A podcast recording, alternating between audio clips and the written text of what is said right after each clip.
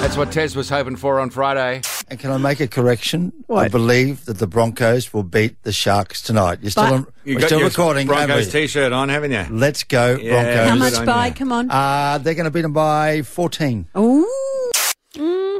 Okay, and with 10 minutes to go, that was right on the cards. It was a much improved performance again for the Broncos. As I said, they had many of their young star players back again. They were very positive, they tackled hard, they were very aggressive. And with 10 minutes to go, they were actually eight points up. I think it was 26 18 against the Sharks. Wow. One more try Yeah. would have been Yeah, 14, points. But that's not what happened. there were three more tries, they were all scored by the Sharks. and that meant, they lost by 36 to 26. which was okay, that, a, a loss of of oh, I don't know ten points.